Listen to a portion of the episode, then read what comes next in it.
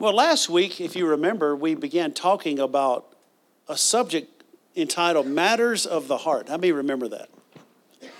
And so we began talking about matters of the heart and how if there's going to be a change in our life, it's going to happen on the inside. And so we always have to, to come back to the, the fact of if I won't change in my life, now I think sometimes it's good to change things, rearrange things on the outside because it, sometimes it can be uh, something that's going on the, on the inside. So maybe you, you start cleaning cleaning up in a certain area, you know, or, or cleaning house or, or doing certain things. But really and truly, you can do all kind of number of things, and you can, you know, the new hair and the new everything. But if um, if there's no change on the inside, then there's no true lasting change. Hallelujah. And so last week we began talking. In fact, turn over to Proverbs chapter 4. We'll begin there. Lord, let every ear be anointed to hear and every heart be anointed to receive. And we pray in Jesus' name. Hallelujah.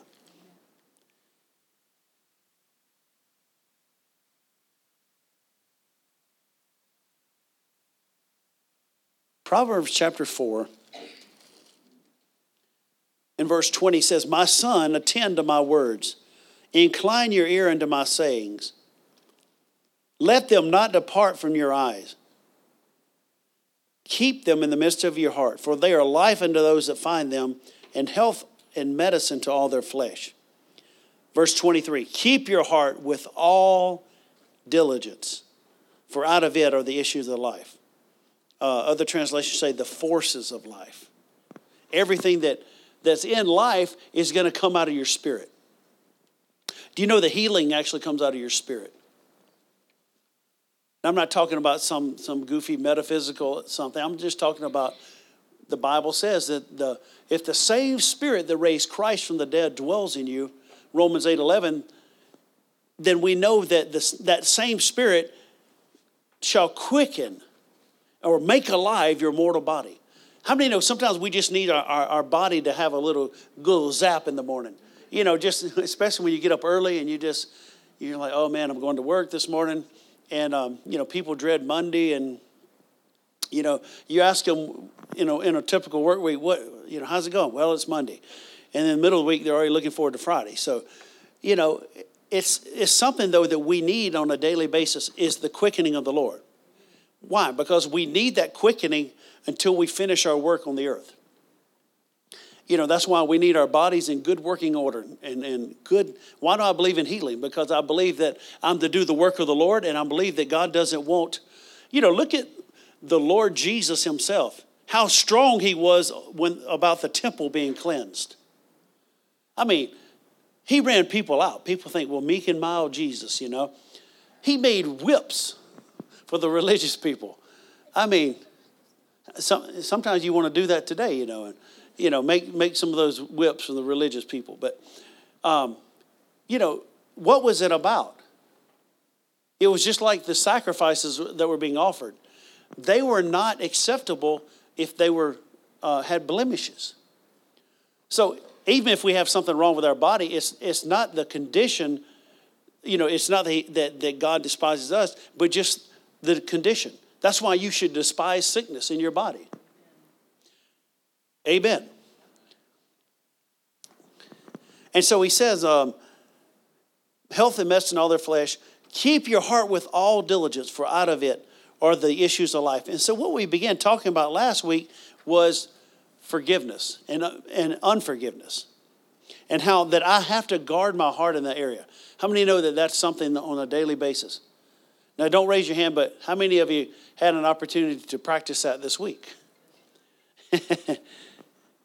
and so we made the statement that you cannot afford to hold grudges or have any animosity or any ill will.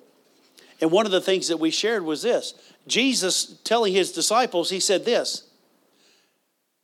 He said, If any man shall say in this mountain, Be removed, be cast in the sea, shall not doubt in his heart, but shall believe the things he says shall come to pass, he shall have whatsoever he says. Verse uh, 24 says, What things soever you desire when you pray, believe that you receive them and you shall have them. But then verse 25 says this and when you stand praying, forgive. And in fact, the Bible even says, lay your, your offering down and go make it right with your brother.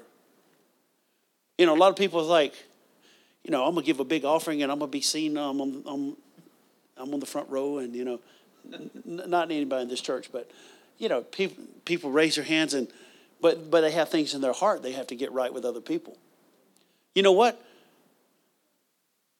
The Bible even says that if you, if you disregard the law, that even your prayer is an abomination. So that means that I have to rid my heart of those things. Amen. I have to always keep that attitude of forgiveness. I always have to keep that attitude of, of nothing's going to come between me and the Lord. I don't care eh, eh, what happened. People may run over your dog. You have to forgive them, you have to release them. It doesn't mean you're going to have supper with them the next night, but you, you just have to, to let, let it go, let it drop. Can you say amen? And so we, we talked about unforgiveness. So I want to go on today and share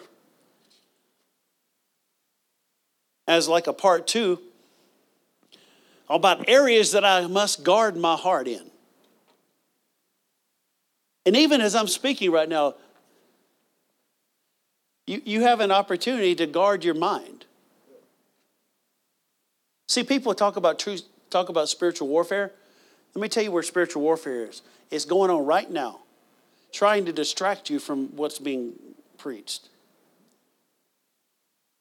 Amen. That's true spiritual warfare. Not something in the heavenlies, but something that's between people's ears. Amen. And so, this morning, what we're going to talk about is one of the most insidious things that you could talk about. Something that I have to protect my heart from on a daily basis. In fact, it's part of what we would call the unholy trinity me, myself, and I. I mean, no, that's an unholy trinity. You know, what's most, a lot of people's conversations? Me, myself, and I. I'm going to do this. Hallelujah. And so this morning, what are we talking about? We're talking about the subject of pride. Pride. And you know, here's the one of the biggest problems with pride is it's always with with the nature of the flesh. You'll never just be delivered from pride. You know, if you ever are in a meeting and they have a, a prayer line for people to be delivered from pride, don't even go up there. you know why? Because it's part of the flesh. Now, you don't have to yield to it. See, that's the thing. You learn how to not to yield to it. And you learn how to, to walk in humility and not in pride. And so, who in here, you, you brought your flesh with you today? How about the rest of you? Okay. Um, so, so what's going to happen is this you're going to have to deal with pride. I'm not saying you have to yield to it, but you're going to have to deal with pride. Just like all the other things of the flesh, the lust of the flesh. The word lust means strong desire. How many know that the, the Bible has many different lusts? People just think sexual, but there's all kinds of things. There's, there's eating, there's sleeping, there, there's desires of the flesh that if you take it too far, you know, the Bible talks about the sluggard, it talks about the drunkard. All these things are conditions of the flesh. Amen. And so pride is one of those things. You know, it's interesting when I went to Bible school, one of my instructors, he was talking because he, he taught a course uh, on submission and authority. So during that course, he would talk about pride and humility. And he said person after person would come to him after he would begin to teach these things and say, You know what, brother so and so? Ever since I've been in your class, I've been having a lot of problems with pride. He said, I never had any problems with pride. And then he told him, he said, You don't have any trouble with what you yield to. Is that true? You don't have any trouble with overeating if you if you want to overeat. You don't have any trouble with smoking if you're smoking. You don't have any trouble, and I'm just using an example. You don't have any trouble with all kinds of sin if you're yielding to it. But it's when you make a decision, I'm not going to yield to it, I'm not going to have it in my life, then that's when it's going to cause you some trouble. Now, it was causing you trouble, but it's a, when you make a decision, and one of the biggest things in life is being able to recognize it. Just same with pride. I had to learn how to recognize it in myself if I'm going to deal with it. Hallelujah. So, as we said, all of the desires of the flesh, they have to be controlled. Pride is part of the nature of the flesh. But what does, what does the Bible tell us? It tells us to crucify the flesh. It says to mortify the flesh. Colossians 3 5, it says, Mortify therefore your members upon the earth. Fornication, uncleanness, inordinate affection, evil concupiscence, covetousness, which is idolatry. And he goes on to talk about these things. And so it's not always easy, it's not always fun, but that's all many times that's the answer in life is what? Crucifying things that are wrong, killing the things. Amen. Let me see if I got any other messages up here. No, this is it 12, 17, 23. All right, good. The Apostle Paul said this in 1 Corinthians 9 27. He says, But I keep under my body. Now, now notice he didn't say, I keep myself under. What did Paul say?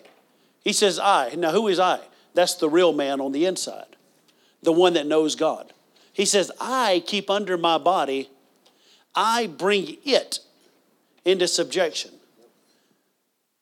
lest that when I preach to others, I myself should be a castaway or disapproved. You know you can be disapproved in life?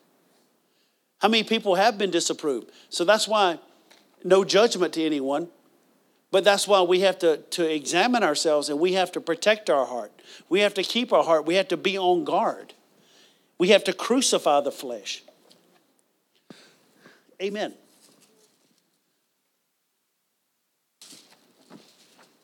I don't know where that came from, but it's all right. We just put it right back there.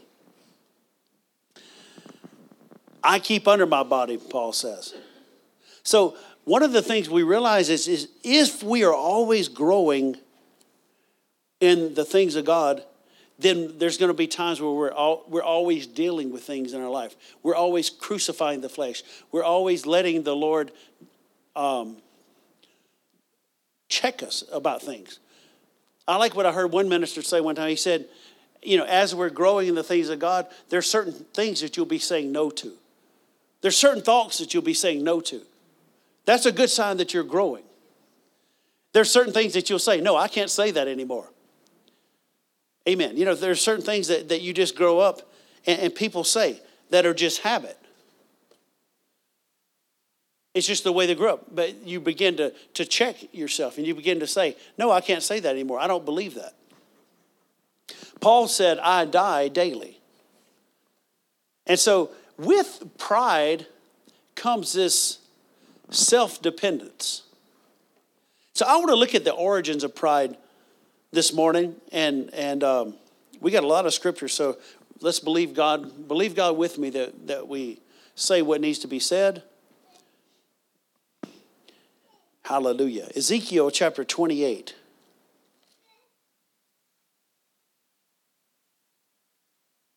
You know, it's not all up to the minister what's said. You know, people, people have to draw from the anointing. Ezekiel 28, verse 15. We'll give you just a moment to page 1023.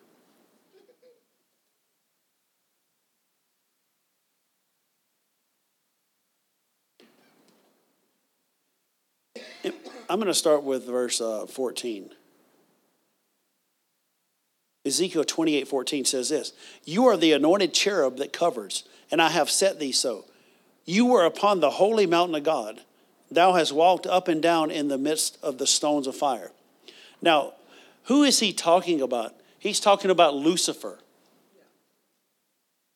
Who is Lucifer? Lucifer is the archangel. He's the one that became the devil. God never created the devil. He created Lucifer, and Lucifer became the devil. Notice what he says You were perfect in your ways from the day that you were created till iniquity was found in you. Now, this, this is something you need to realize. The devil fell when there was no tempter. So he really is a loser. He fell when there was no tempter to tempt him. The Bible says there was iniquity found in him. I don't know how to explain that, but I just know what the Bible says. Iniquity originated with Lucifer, it was found in him. He says, By the multitude of your merchandise, they have filled the midst of you with violence, and you have sinned. Therefore, I will cast you as profane out of the mountain of God, and I will destroy you, O covering cherub, from the midst of the stones of fire. Your heart was lifted up. Now, I want you to notice all through the Bible, we see this phrase when it talks about pride. It talks about your heart being lifted up. I mean, no, that, that's not lifted up in a good way. He says, Your heart was lifted up because of your beauty. You have corrupted your wisdom by reason of your brightness. I will cast you to the ground. I will lay you before kings that they may behold thee. You remember Jesus telling his disciples, He said, I saw Satan, behold, I saw Satan fall from heaven as lightning. and so he says, um, I will cast you to the ground, I will lay you before kings that they may behold thee. You have defiled, defiled your sanctuaries by the multitude of your iniquities, by the iniquity of thy traffic. Therefore will I bring forth a fire from the midst of thee. It shall devour you, and I will bring you to ashes upon the earth in the sight of all them that behold thee. All they that know thee among the people shall be astonished at you. Thou shalt be a terror, and never shalt thou be anymore. So, when you really study uh, Lucifer, what he was doing was in two different words merchandise and traffic. He was the first trafficker there was. And he's still doing it today through people. You know what he was doing? He took what God gave him and used it against him. He was merchandising and trafficking the anointing. He said, by the multitude of your, your traffic. And so that's, that's who Satan what is today. Now turn back to Isaiah chapter 14. And let's look at another passage. Isaiah chapter 14, and let's look in verse 9.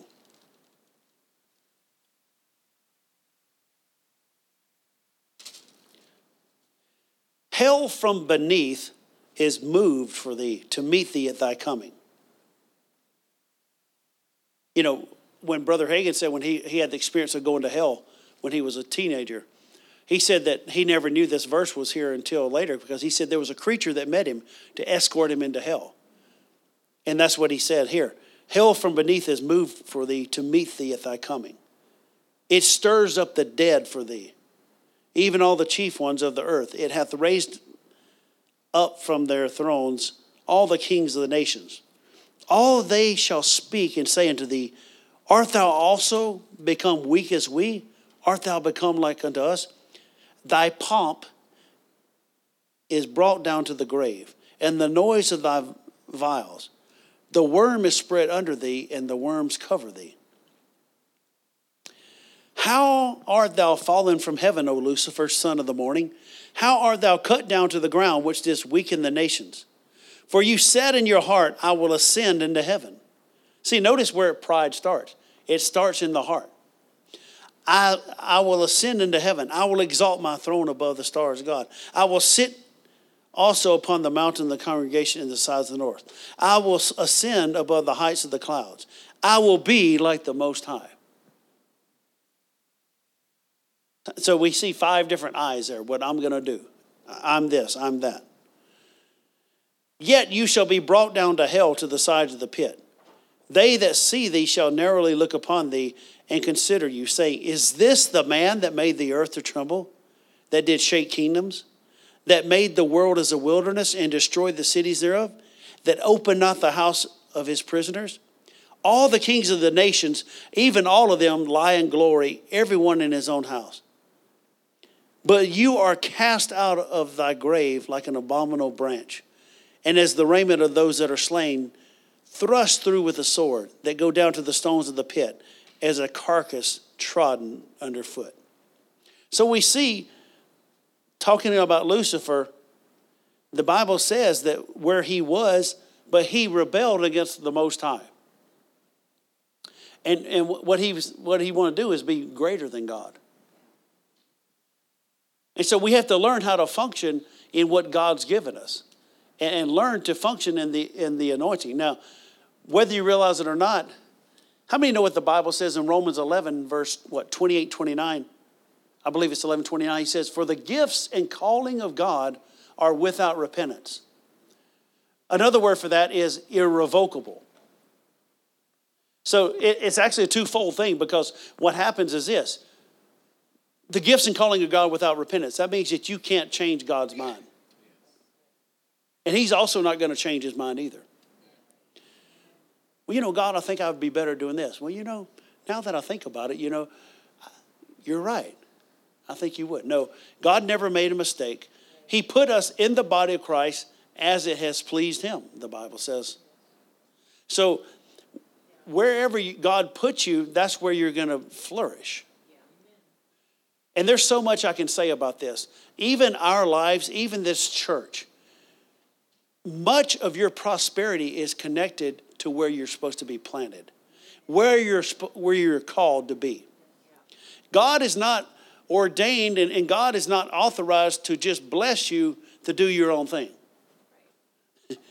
And so that's why we have to get on our face and say and cry out and say, God, what do you want me to do? Because that's when God's going to promote the vision. That's when God's going to bring the provision for the vision. Not just my vision of, of grandeur and um, of what I want to do. You know, it's, it's like just praying and, and God, you know, I want to do this, this, and this, and I ask you to bless it in Jesus' name. How many know that's not going to work? You need to have God's plan. Have God's plan first. And so we see that what's amazing is, is in the end of times, the devil is going to be displayed for who he is and what's going to happen. People are going to look at him and say, Is this the one? Is this the person who destroyed the nations? I think he's like his size, you know. He's like, you know, less than four feet tall. You know, he's just a little devil. Everyone say little devil, big God. Amen. So that's who we know that the enemy is. And, and when we get that revelation, we understand that he's under our feet. That Jesus spoiled principalities and powers. He made a show of them openly. You know, what Jesus did, that's why we always tell people Jesus died in public, we should receive him in public. Jesus died, he hung on a cross, half clothed in front of everybody. Not, not, you know, it wasn't done just in a, in a, in a corner somewhere. It was before all. Now, I want you to li- listen to Ezekiel. You don't have to turn there, but Ezekiel 16. So, we're talking about protecting our heart from pride. Amen. I know when we talk about these things, it gets really somber, but amen. You may not shout right now, but if, when you practice it, you'll shout later. Ezekiel 16, verse 45 says this Thou art thy mother's daughter that loatheth her husband and her children, and thou art the sister of thy sisters which loathe their husbands and their children. Your mother was a Hittite, and your father an Amorite. And your elder sister is Samaria. She and her daughters that dwell at thy left hand, and thy younger sister that dwells at thy right hand is Sodom and her daughters. Yet hast thou not walked after their ways, nor done after their abominations.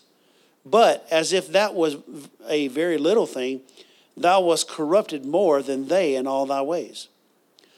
As I live, saith the Lord God, Sodom thy sister hath not done, she nor her daughters, as thou hast done, thou and thy daughters. Now look at verse 49. Behold, this was the iniquity of thy sister Sodom. How many know what? How many remember Sodom and Gomorrah? How many know what God did to those two cities? How many know that the Bible says that they are uh, an example suffering violence and eternal fire, vengeance and eternal fire? But here's what the Bible says Behold, this was the iniquity of thy sister Sodom pride, fullness of bread, and abundance of idleness was in her and her daughters. Neither did she strengthen the hand of the poor and the needy. And they were haughty and committed abomination before me. Therefore, I took them away as I saw good. So, what, what is one of the, the things it says about Sodom? The iniquity. It, it says pride, abundance of idleness, and also talks about fullness. Fullness of bread.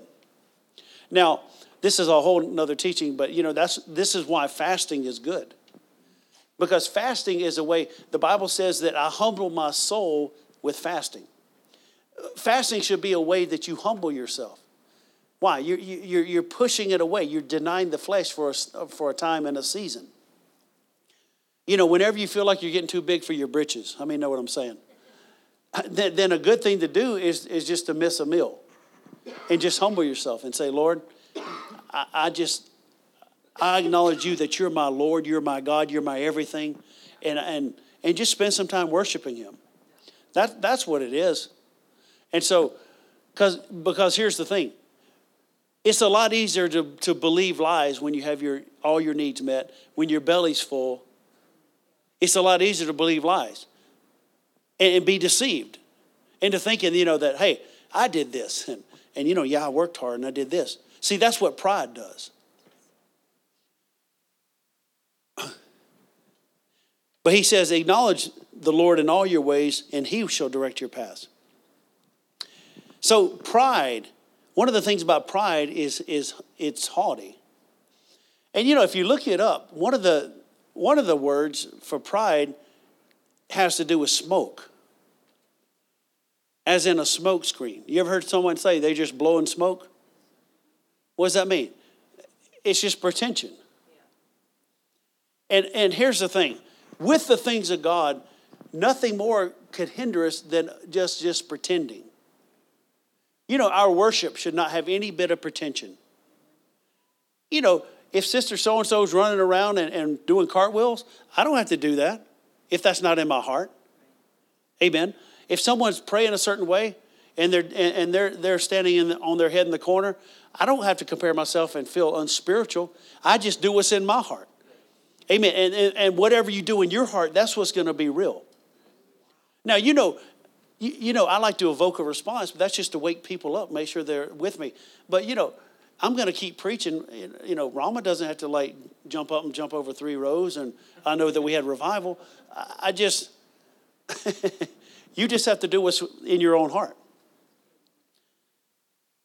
And do something. The Bible says that, that Jesus is seeking those, that God the Father is seeking those that would worship him in spirit and in truth. Now, what's the opposite of that? In the flesh and with falseness or with pretension. So, any bit of pretension in your life is going to be a, a, wall between you and the Lord.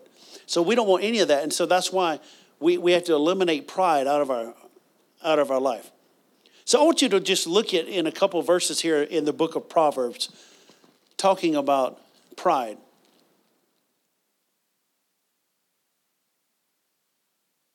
Amen. We have to in, in protecting our heart, the way we protect our heart is we just deal with it when it shows up.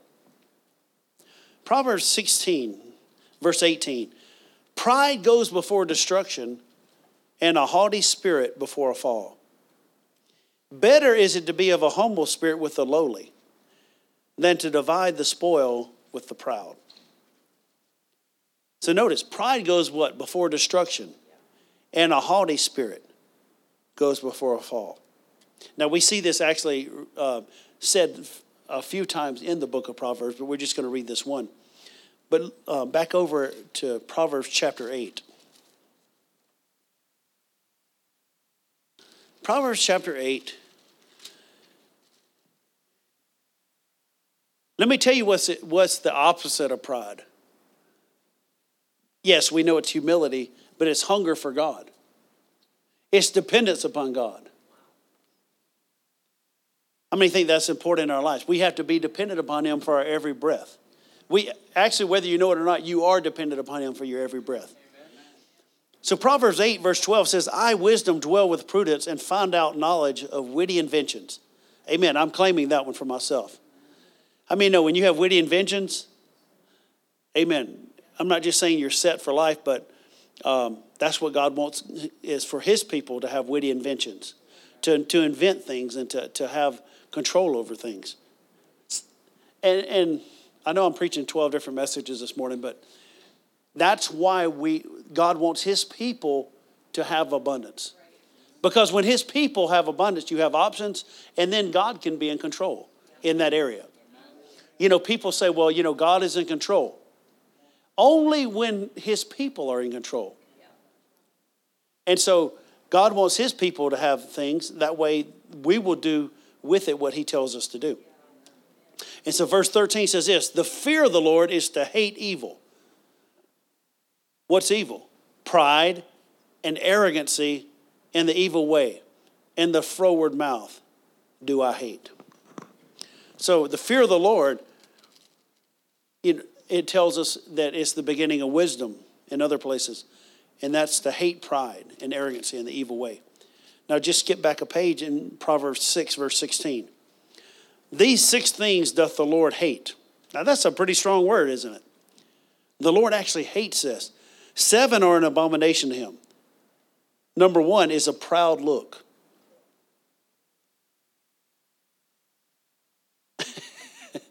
now, that's why even like, I'm to pick on, on Logan for a minute, but like the classic example is like he, he did like an expression. Now, if you, I don't know if you know who, uh, Dwayne Johnson, The Rock. He has this, this look on his face, and that's to me that's just the the proud look, just where you just kind of turn your turn your eyes a certain way. What does God think about that? And I'm not just picking on Dwayne. I pray he's saved, but. Um, but but when you have that, what does God think about you? He hates that. A proud look. Now, he loves you still. But there's another verse over in Psalm 138. It, it says this The proud he knows afar off. So, so God's kind of holding you like, like at arm's length. Like you ever, you ever taken something really nasty outside? Maybe it was a, something that was, you forgot it was in the back of the fridge and you were cleaning and it fell like behind the, between the, the two drawers and it fell back in the back and you realize, oh man. And you hold it like this walking out and you just turn your head. Well, that's the way God sees us and responds when we walk in pride. Even, yeah, He loves us. Yes, we're His children, but we stink at, at that moment.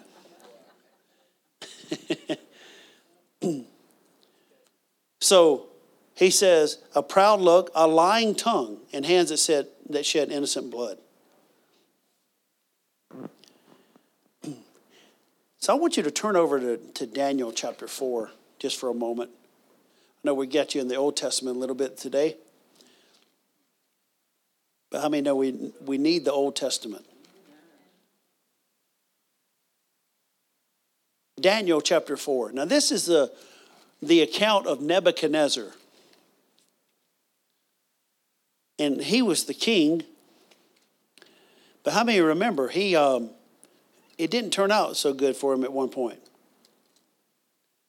The Bible says he became like an ox, he was eating grass.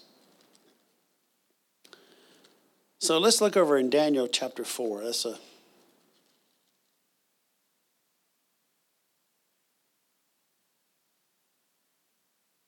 And I'll begin reading in verse 29. At the end of 12 months, he walked in the palace. Now, this is talking about King Nebuchadnezzar, in the palace of the kingdom of Babylon. The king spoke and said, Now listen, listen to the language here. Is not this great Babylon that I have built for the house of the kingdom by the might of my power and for the honor of my majesty? Now, how many remember right before this, uh, 12 months before this, is when he had a dream. And he's asking for someone to interpret the dream. And so, you know, just because something is prophesied or you have a dream doesn't mean it's going to happen the next day. that would be no need for our patience, wouldn't, wouldn't it? That's why the Bible tells us by faith and patience. Abraham waited 25 years for Isaac. So, you know, Isaac was laughter. It, you, you're going to have to have some laughter and some joy sometimes to endure to get your promise. Amen. Hallelujah. Amen. That's why with joy you draw from the wells of salvation. So at the end of 12 months, he, and then um, verse 31 while the word was in the king's mouth, there fell a voice from heaven. So while he's even speaking this and saying, Hey, is it not because of who I am? He said, While the word was in the king's mouth, there fell a voice from heaven saying, O King Nebuchadnezzar, to thee it is spoken, the kingdom is departed from you. And they shall drive thee from men, and thy dwelling shall be with the beasts of the field. They shall make you to eat grass as oxen, and seven times shall pass over thee, till thou know that the Most High rules in the kingdom of men, and gives it to whomsoever he wills. The same hour was the thing fulfilled upon Nebuchadnezzar, and he was driven from men, and did eat grass as oxen. And his body was wet with the dew of heaven, till his hairs were grown like eagle's feathers and his nails like birds' claws. And at the end of the days, I, Nebuchadnezzar, lifted up my eyes unto heaven. Now, see, this is the opposite of pride. This is what the humble man shall do. This is what we, we have to do. He lifted up his eyes unto heaven, and the Bible says, My understanding returned unto me. One thing I want you to notice pride does two things it will blind you and it will bind you to the truth. And so he said, I looked up and my understanding returned to me, and I blessed the Most High, and I praised and honored him that live forever, whose dominion is an everlasting dominion, and his kingdom is from generation to generation. And all the inhabitants of the earth are as nothing and he does according to his will in the army of heaven and among the inhabitants of the earth. And none can stay his hand or say unto him, What doest thou? At the same time, my reason returned unto me. Now, think about this. He lost everything, but he even got his kingdom back, he got his mind back. And he says, And for the glory of my kingdom, my honor and brightness returned unto me. See, all of that is, is from the Lord and it's, it's from humility. And you acknowledging Him that, Lord, everything that I have, my brightness, my keenness, my, my understanding, all the wisdom I have, it all comes from you. Hallelujah. See, that's your safety in life. That's your safety, and that you'll never lose your mind. You know, losing your mind is actually part of the curse of the law. In fact, I think you should just say that with me. I will never lose my mind. Amen. I like the two nevers. That's good. and he says, he, his brightness returned unto me, and my counselors and my Lord sought unto me, and I was established in my kingdom, and excellent majesty was added unto me. Look at the verse 37. Now I, Nebuchadnezzar, praise and extol and honor the kingdom of heaven, all whose works are truth and his ways judgment, and those that walk in pride, he is able to abase. No one knew that better than Nebuchadnezzar.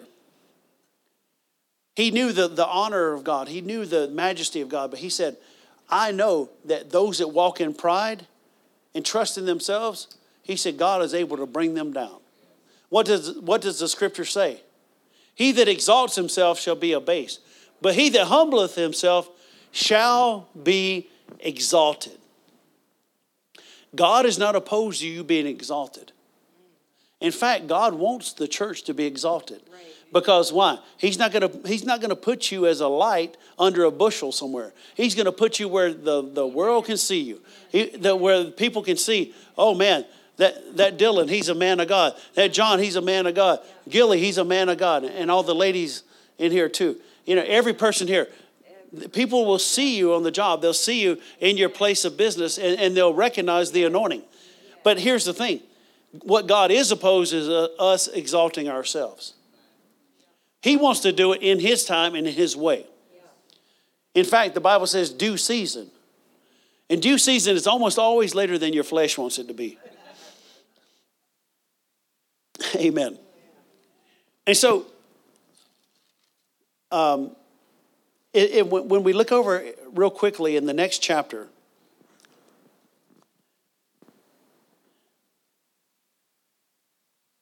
this happened with Nebuchadnezzar's dad, I mean, um, son as well. And um, we see that um, Belshazzar, and we see here in verse 17, then Daniel answered and said before the king, because he, he wanted the uh, interpretation, the handwriting on the wall. You know, we say that sometimes, but here's the original handwriting on the wall. Daniel answered and said before the king, Let your gifts be to yourself and give thy rewards to another. I like what one minister said. The Lord dealt with him and, and said, Make no charge for your ministry. Amen. We do what we do because the Lord's told us to. You can't buy us and, and say, you know, uh, uh, because, you know, people, people have done this like with kids that had polio and different things in the healing revival and would offer great sums of money. Like Brother Hagin said, one guy came up and just had a wad of cash like this. He said, Put your money away. He said, I'll pray for the child, but put your money away. Amen. Or I won't pray. and that's, you know, we even see that in the law. The Bible talks about that, that priests and ministers should hate covetousness. Well, if it's true for them, how about the rest of the people? Amen. It's, it should be for every person that we hate covetousness. Now, that doesn't mean that you're hating abundance, but covetousness and the way you get it. And so he says, O thou, thou king, the Most High God gave Nebuchadnezzar thy father a kingdom and majesty and glory and honor. Now, you would think he would learn from dad. You know, dad went out and was eating grass for, I mean, he wasn't smoking grass, but he was eating grass.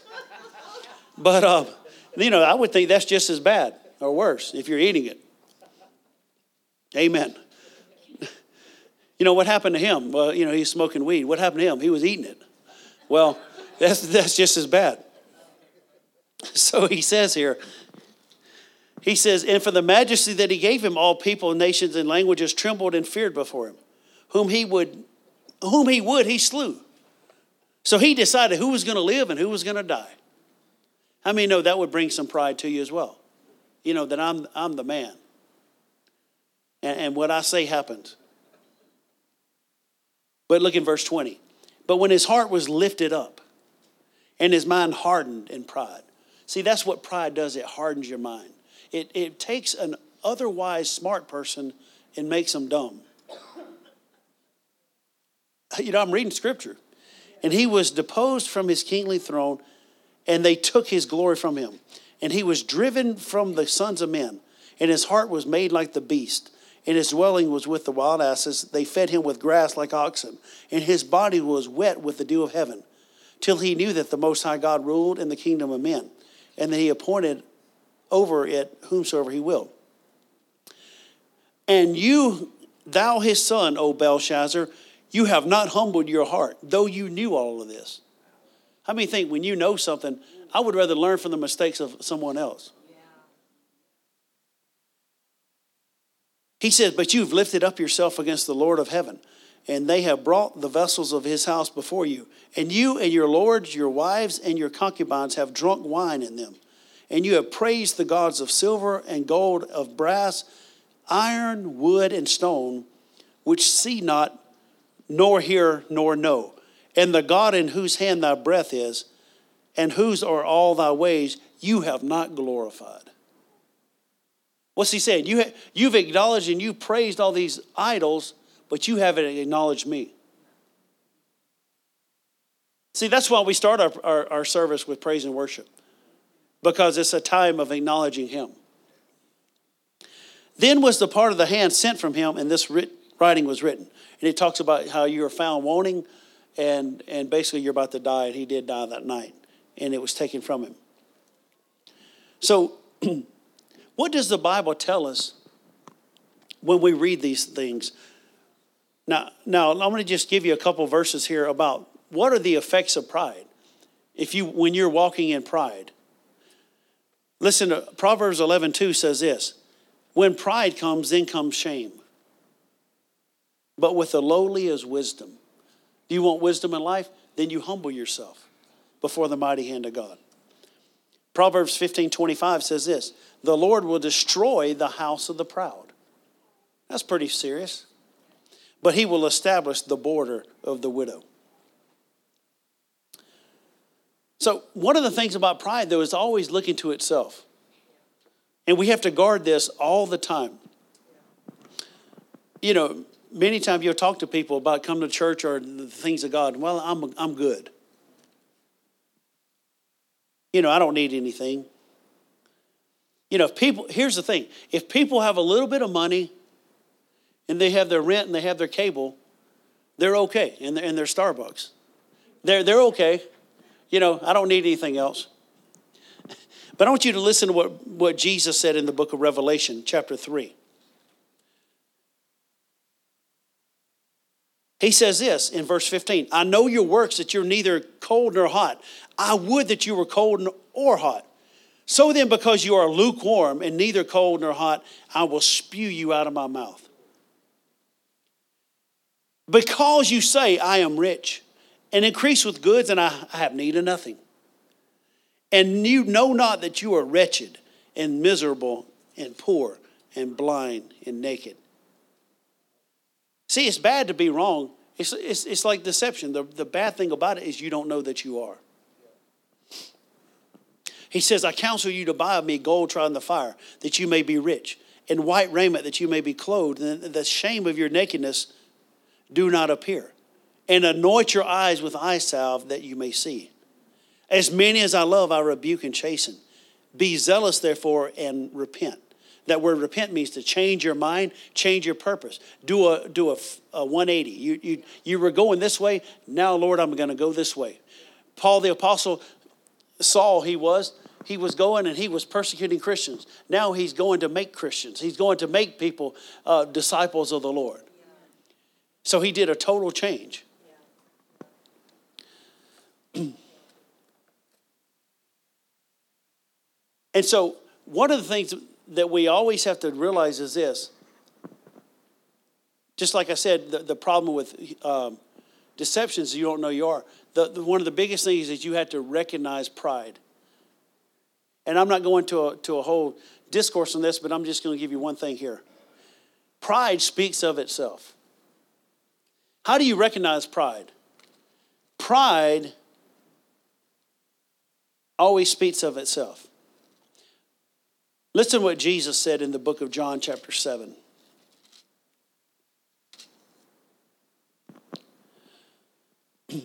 he says this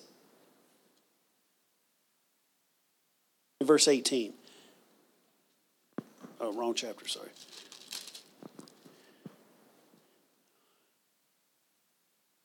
Well, let, let me just go up a couple of verses. Verse 14. Now, about the midst of the feast, Jesus went up into the temple and taught. And the Jews marveled, saying, How knoweth this man letters, having never learned? So Jesus didn't have necessarily the education that they had and the training they had, but they, they were impressed because the Bible said he spoke with authority, he spoke with, with wisdom. And they're asking, they're saying, How does he know this? How, how does he getting this revelation? So, how many are, are looking at the verse? And Jesus says, You got to burn the midnight oil. You got to study. When you boys were, were pray, playing, I was praying. Burning the midnight oil. Why? Because that's how pride talks. It doesn't want to acknowledge that, that someone gave me what I've got. It doesn't want to acknowledge that there's someone that's giving me my every breath today. There's, there's someone that, that is, is sustaining me on a daily moment, in a daily basis. That there's someone that has a say so in my life. See, the pride of man doesn't want to acknowledge that. The Bible says, Love not the world, neither the things in the world. If any man love the world, the love of the Father, other translations say, the love for the Father is not in them. For all that is in the world, the lust of the flesh, the lust of the eyes, and the pride of life, it's not of the Father, but is of the world. And what is he going to say? And the world passes away and the lust thereof, but he that does the will of God shall abide forever. So all those things are going to pass away.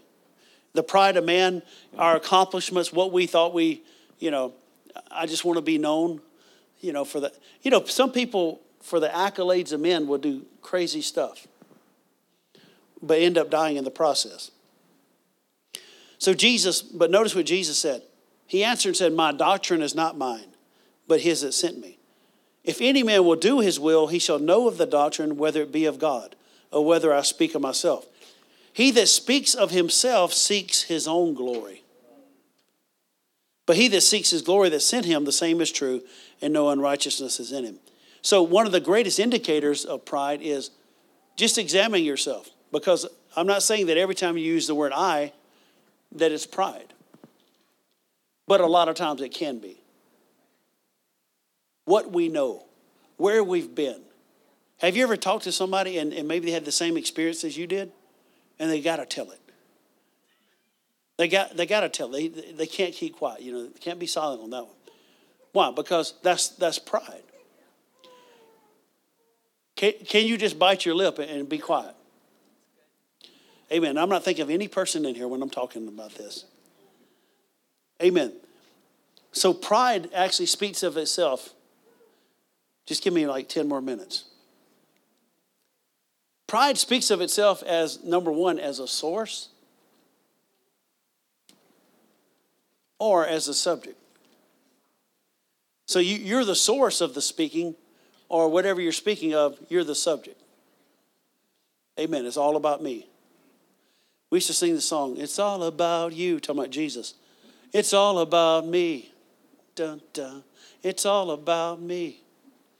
It's not all about me, it's about Jesus. So many times we have to just ask ourselves the question why am I telling people this? If we, if we were honest with ourselves, we're trying to impress people with what we know, with what we've been.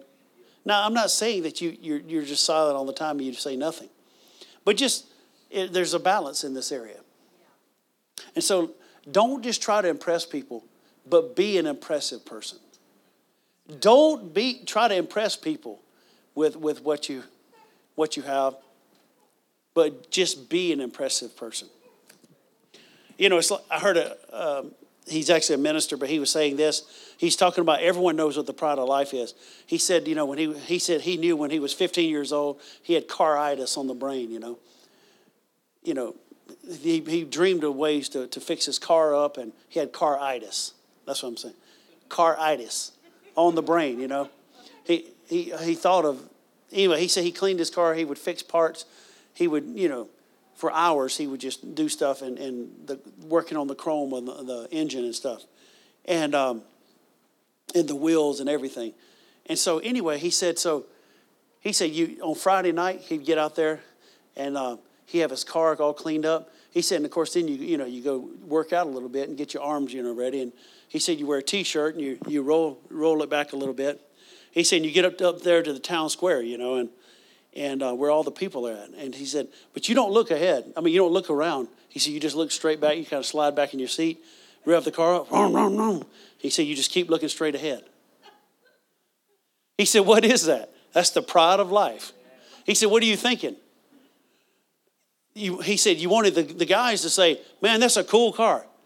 And, and you wanted the girls to say, oh, that's a cool looking dude there, you know? That's, that's the pride of life. Amen. How many know none of us are immune to that?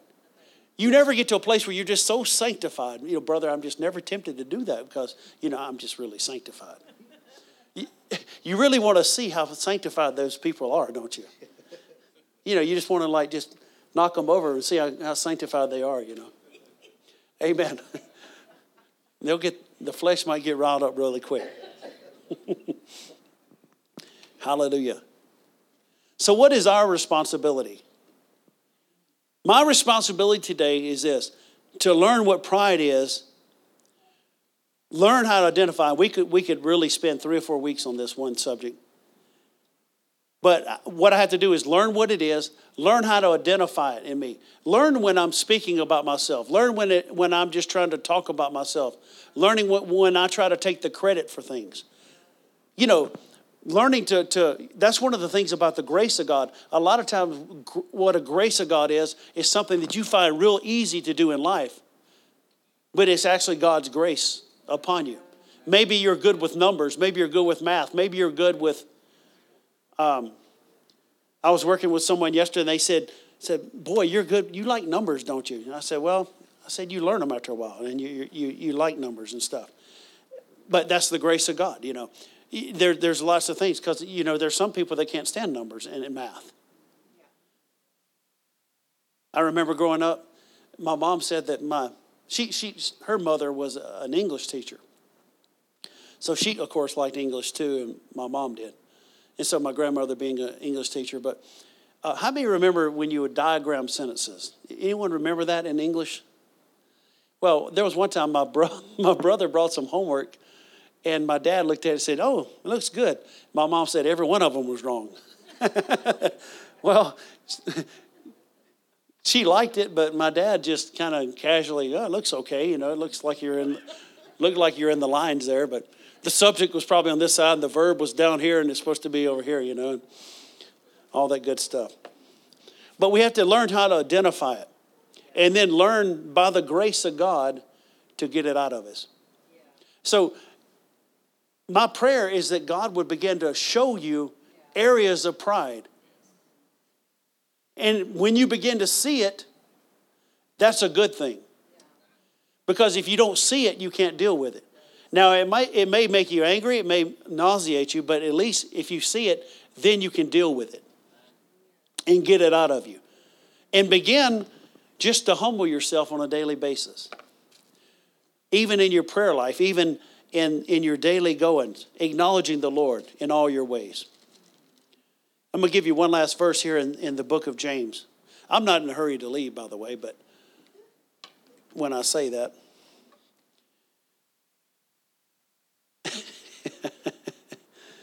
Amen. Some people are, they get dressed and they come to church and they're ready to leave already. But amen. It's a lot to to get to a church service. But listen to what James said here in verse um, number six, James chapter four. He says, "But he gives more grace." Thank God for grace. Wherefore he saith, God resists the proud but he gives grace to the humble. Submit yourselves, therefore, to God. Resist the devil, and he will flee from you. Notice that part of that submission to God, that always becomes before you resisting the enemy. You'll never be able to resist the devil if you're disobeying God. He'll just laugh at you. See, what a lot of times people submit to the devil and they resist God. But submit yourselves, therefore, to God. Resist the devil, he will flee from you. Draw nigh to God, and he will draw nigh to you. Cleanse your hands, you sinners, and purify your hearts, you double minded. Be afflicted and mourn and weep. Let your laughter be turned to mourning and your joy to heaviness. Look at verse 10. Humble yourselves in the sight of the Lord, and he shall lift you up. Now, who does the Bible always tell us that is supposed to submit? It tells us, or, or um, humble themselves. It tells us to, not your neighbor. Well, I want God to humble me. Well, if God humbled you, He would have to humiliate you. And God's not interested in that. That's why, you know, it's foolish when people say this on social media or wherever they say it. Well, you know, only God judges me. What does that mean? That means like, you know, mind your own business. Don't, don't tell me what to do. But, you know, I don't, I don't like that statement because I don't want God judging me. You don't want God's judging you. You want to do what the Bible says in 1 Corinthians when, when Paul is talking about uh, us receiving communion. He says, if we would judge ourselves, we would not be judged. Amen. So that means if you have unforgiveness of somebody, you judge yourself and you make it right. If you have pride, you judge yourself and say, That's pride and I don't want it in my life. Lord, help me. I repent of that. Amen. And, and you judge yourself in, in, in every area. And the Bible says, And if we would do that, we shall not be judged. Hallelujah. That's a good thing. How many think it's good not to be judged? That's why the Bible says, Judge not that you be not judged. Hallelujah. Praise the Lord. So I'm going to protect my heart this week. And the rest of, of our life. Amen. Praise God. Praise the Lord. Come on, just lift your hands and just praise Him for a moment. Lord, we just worship you. We magnify you. We thank you. We thank you, Lord, for your word and your spirit. Lord, we just thank you right now. Lord, that the humble heart shall be exalted. And we just humble ourselves before you. And we magnify you. We bless you. Well, the Lord is good. You know, something I, I just want to say this.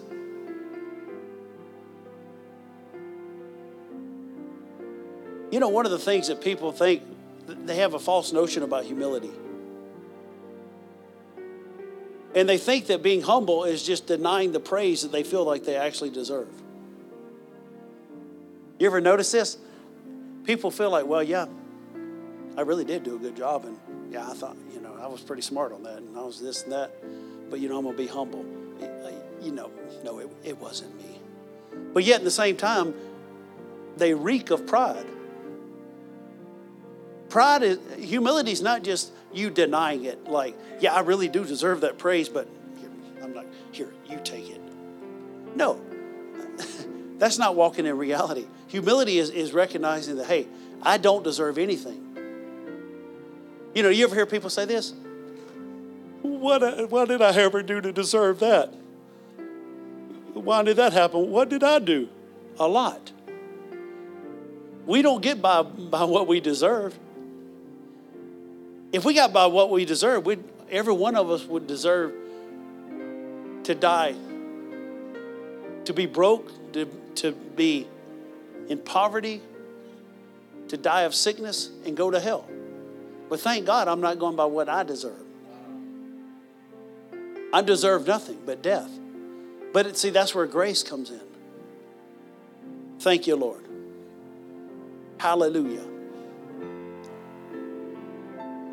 And you know, here's a great key to in connection with humility is thanksgiving. Take the time to read Romans chapter 1. I know in, in churches that's a forbidden um, passage in certain parts of the, of the world.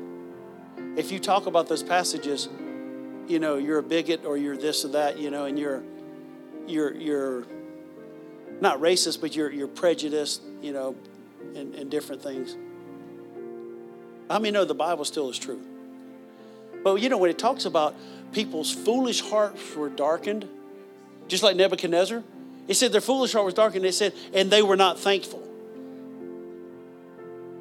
And, and it said God gave them up to defile themselves, men with men, women with women.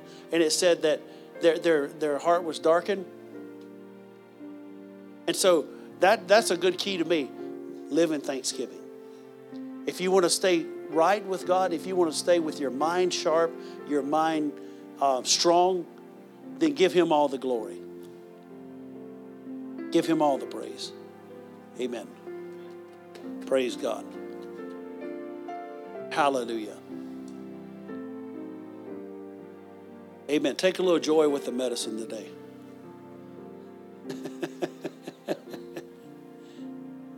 I mean, you know that that you know, you need something sweet to, with the medicine, you know, to go down sometimes. You know, that's, that's what joy is God's Holy Ghost anesthetic.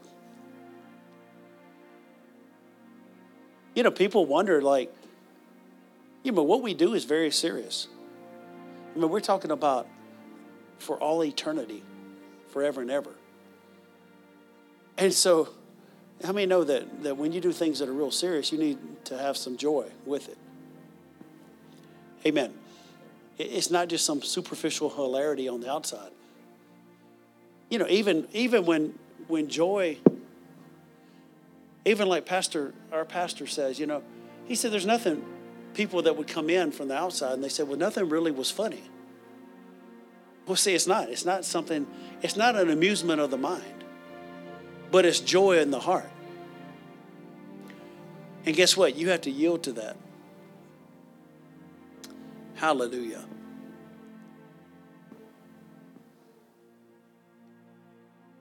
Thank you, Jesus.